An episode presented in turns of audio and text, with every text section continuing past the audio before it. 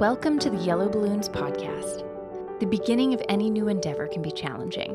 There are unique practices, new language, and so many questions about the way things are supposed to work. This newness can be tricky to navigate and sometimes downright frustrating. In this series, we'll focus on addressing questions that people who are new to Christianity or are just starting to engage with Scripture might have.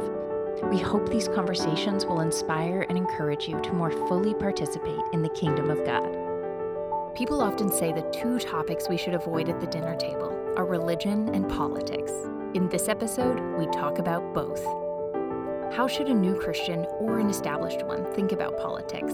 What does the Bible say about politics, human institutions, and governance? Although religion and politics are often taboo at the dinner table, both mean a great deal to all of us.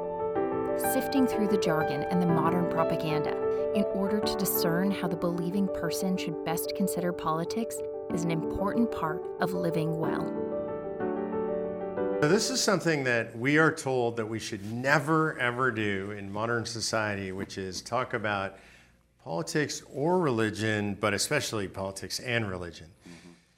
But if you become a new believer, you know, and you are really transformed in Christ, it means you have a particular value set that comes from the Bible, and it's literally impossible for that not to affect your politics. Because if you look at what politics actually is, politics is how we organize in groups of people to influence other people Religion, at, at, its root, is defined as how we organize around a set of moral principles. So if you think about that, if you do politics without any reference to moral principles, that seems really bad.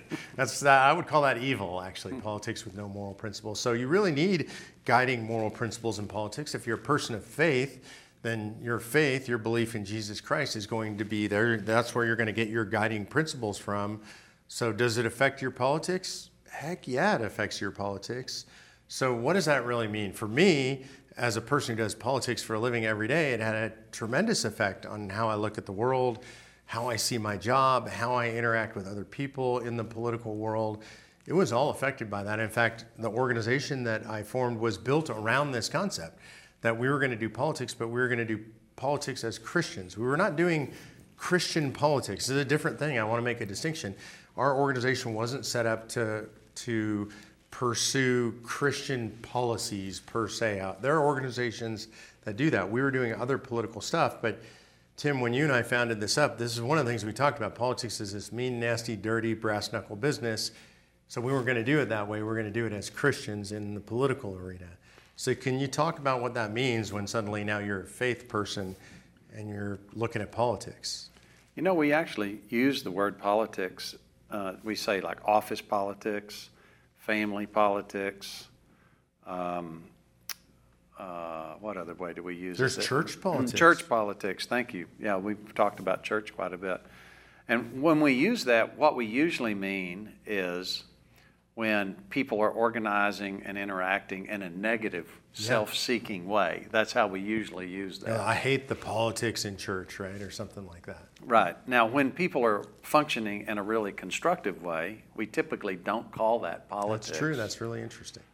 But it is. Yeah. What, what really proper terminology would be self seeking, strong, exploit the weak politics, and self governing, love your neighbor politics. That, that's really the two right. distinctions, which happens to correspond with the path that leads to life and the path that leads to death that shows up all through the Bible. Right. Um, the uh, Galatians 5 says,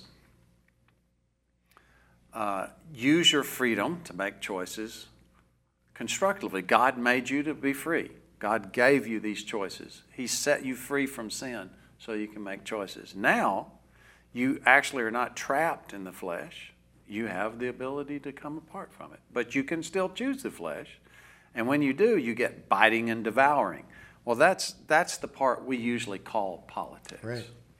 And uh, if you love your neighbor as yourself, then you get love as the outcome and choose that instead. That's Galatians 5. That's a New Testament book. Okay, so so the other way we use the word politics is to mean government, electing officials and, and doing things in government. Right. Now we use it all these different ways, all negative, all negative, and then government. I would say all negative when you say government too. But Well, government has a lot of really positive things Right. in it. We got God set up government. God uh, created government for our good, and it's very, very clear why. Without government, without human government, the earth filled with violence, and God had to flood it and start it all over again. And so, government's purpose is to use um, use God gave moral authority to humans to use violence to contain violence. So there's certain kinds of violence that we look at and say that's that violence has moral authority. The police protecting people, for example, um, when they do it according to the law. Uh, and uh, there's certain kinds of violence that do- is not moral. Somebody threatening uh, to kill someone if they don't shut their business down because they're a competitor. I mean, we'd say that's immoral. So, so government has a really great function. It's a really important thing that humans do together, and it's a it's an exercise of an authority that God gave to humanity. But we tend to use the word politics because when power happens, it tends to get abused. Uh, so, what does that mean? Well, we have some choices to make as Christians. One is to say, well, that is an, that is an arena where bad things happen, therefore, we're going to withdraw because we don't like bad things. Now, is that anywhere in the Bible where it says, please do not have a positive impact on this particular area of life? no, and in particular, where there are bad things, we should go in and bring light. that, that you're, we're supposed to be a light on the hill. It doesn't say be salt except in this area. Or Except be- where it's really dark. except or be light except when it's really dark. So the, I would actually say any place that you look, whether it's uh, the worst slums, like where Mother Teresa did, which I think Right. all of us would look at and say is a stellar example of Christian charity, or the halls of power where there's tremendous temptation to use that for ill, and everything in between, the light of the gospel needs to go, and different people are equipped and, and, and gifted to do you know different aspects of that. So, in other words, you can't find somewhere in Scripture where it says don't get engaged in politics if you're a Christian. I keep asking folks that. Literally, I have people tell me, "Well, I don't want to be involved in politics. I'm a Christian," and and I keep asking, "Well, where is that in Scripture somewhere?" I haven't. Well, if you it. really to, if you really believe that, then you would get out of church, Right, 'cause Because it's full of politics. politics. You would, you would, uh, um, uh, you would withdraw from your family because this full of politics. Your office. You're, you would have to, you would have to go, yeah, you would have to go off the grid and live. Actually, you'd have to go off the grid and live in the mountains by yourself. By yourself, yeah. And eat pine nuts, yeah, because you would have to, you would have to wall yourself off from Right. all interactions.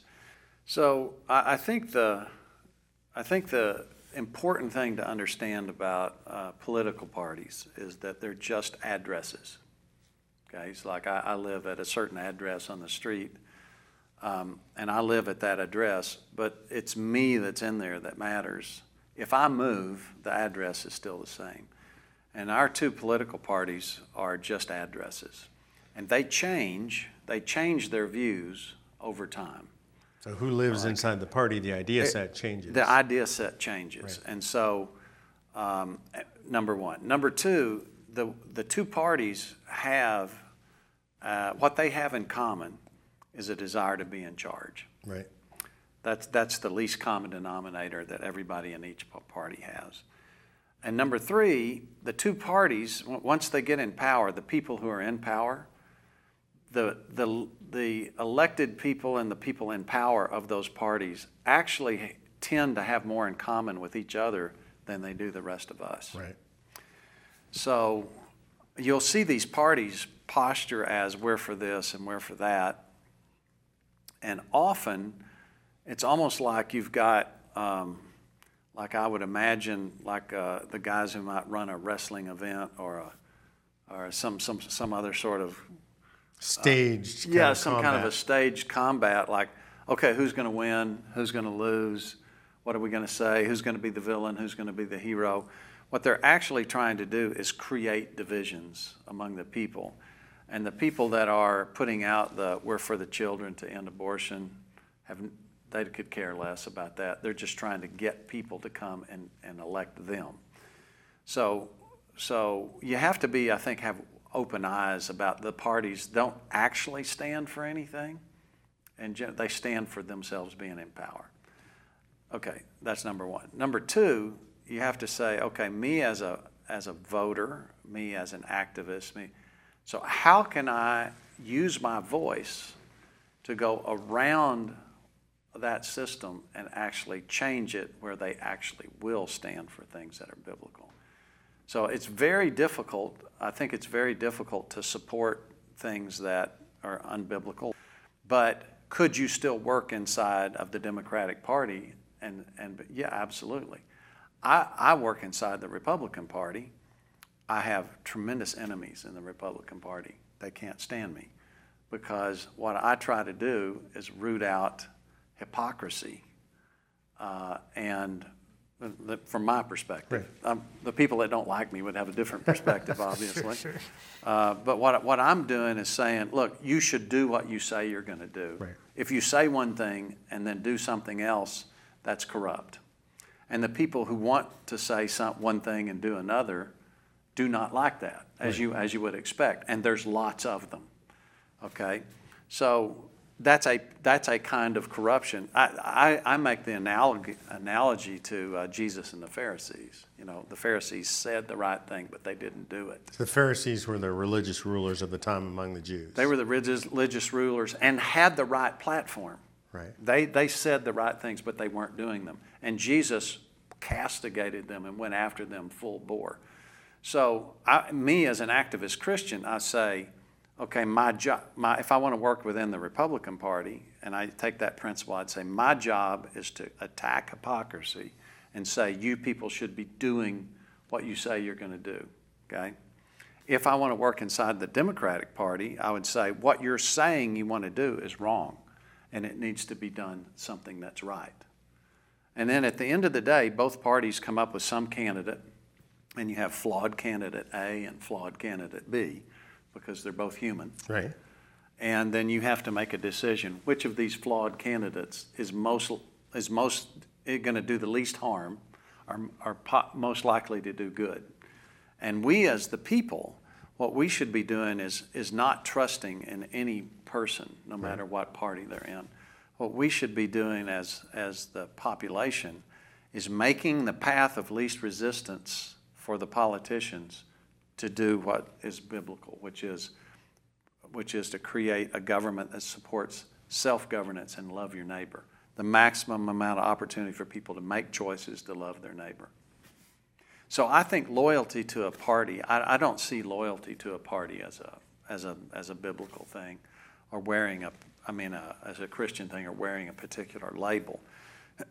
but on the other hand, uh, it's, it's easy to get duped by either party. Mm-hmm. And you absolutely don't want to do that. So you, you want to you want to be in a position where you say, you know, I, in order to win my support, you guys have to actually do what you say, and you guys need to change what you're saying. And I think we can have that influence and have that impact without without expressing loyalty to anyone but our head, which is Christ. You know, in the in the vein of not being duped or being weary of that, it reminds me of uh, this little group of people that Paul went to called the Bereans. Mm-hmm. And there's this great little verse in the New Testament where it says the Bereans, after hearing what Paul had to say, went and tested the scriptures for themselves. So they didn't just take like any narrative or any teaching kind of at face value, but they went into the scripture with, with an open heart, with an open mind to allow it to, to teach them what to do. Yeah, and I think uh, you know if you if you look at like Romans 13, it says God appoints the authorities for every society. So, well, that's okay. So whoever the authority is, honor that authority. He did it for good, that they might um, dissuade evil and, and honor good. So that's the purpose of government, and that's written by the Apostle Paul, who was uh, persecuted by Rome mm-hmm. and ultimately martyred by Rome. Right.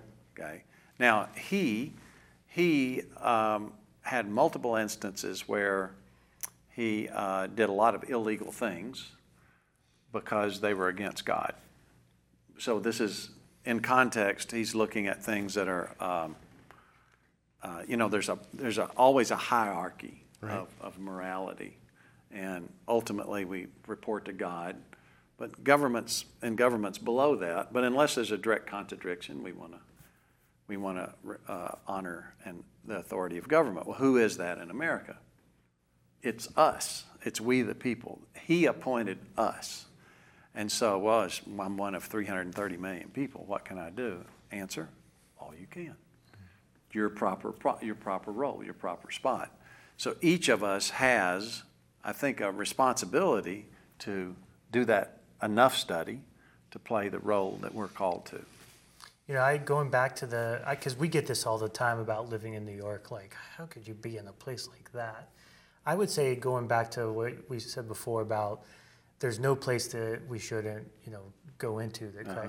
I would even I would go a step further and say this: there's no place that Christ isn't, and so the choice we have is to either uh, allow him to be ignored in a particular space, or to engage with him and try to elevate the voice of Christ in a particular space. And there's going to be places where, if you do that, you're going to be kicked out. There's countries in this in this world where that's the case. There are you, you mentioned it earlier. There's social groups where right. that's the case, um, and there's certainly uh, you know in political arenas where they don't want anything to do with what. But I mean, you do what you can. Right. Some people would say that if you bring your politics or your religion to your politics, you're promoting a theocracy, right? That you want religious rule in America. What would you say to that? Well, there's two there's two ways to do life. One is the strong exploit the weak, and the other is love your neighbors yourself. And the strong uh, protect and and and elevate. Right. So a theocracy is when I use my religion as an excuse to power over you. Right.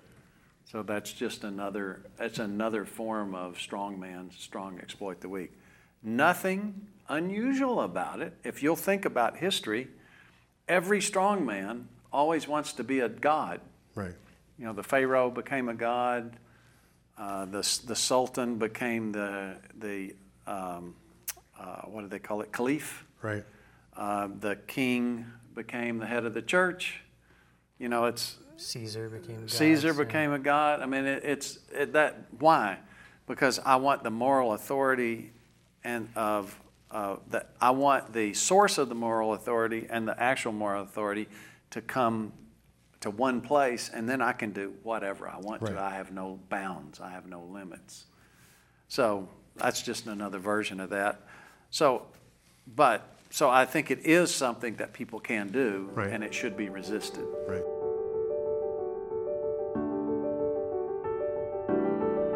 Thanks for listening to the Yellow Balloons podcast. If you want more information on adopting a God centered perspective, visit our website at yellowballoons.net. And if you have any questions related to what you just heard, we would love to hear from you. Please email us at contact at yellowballoons.net. Thanks for listening.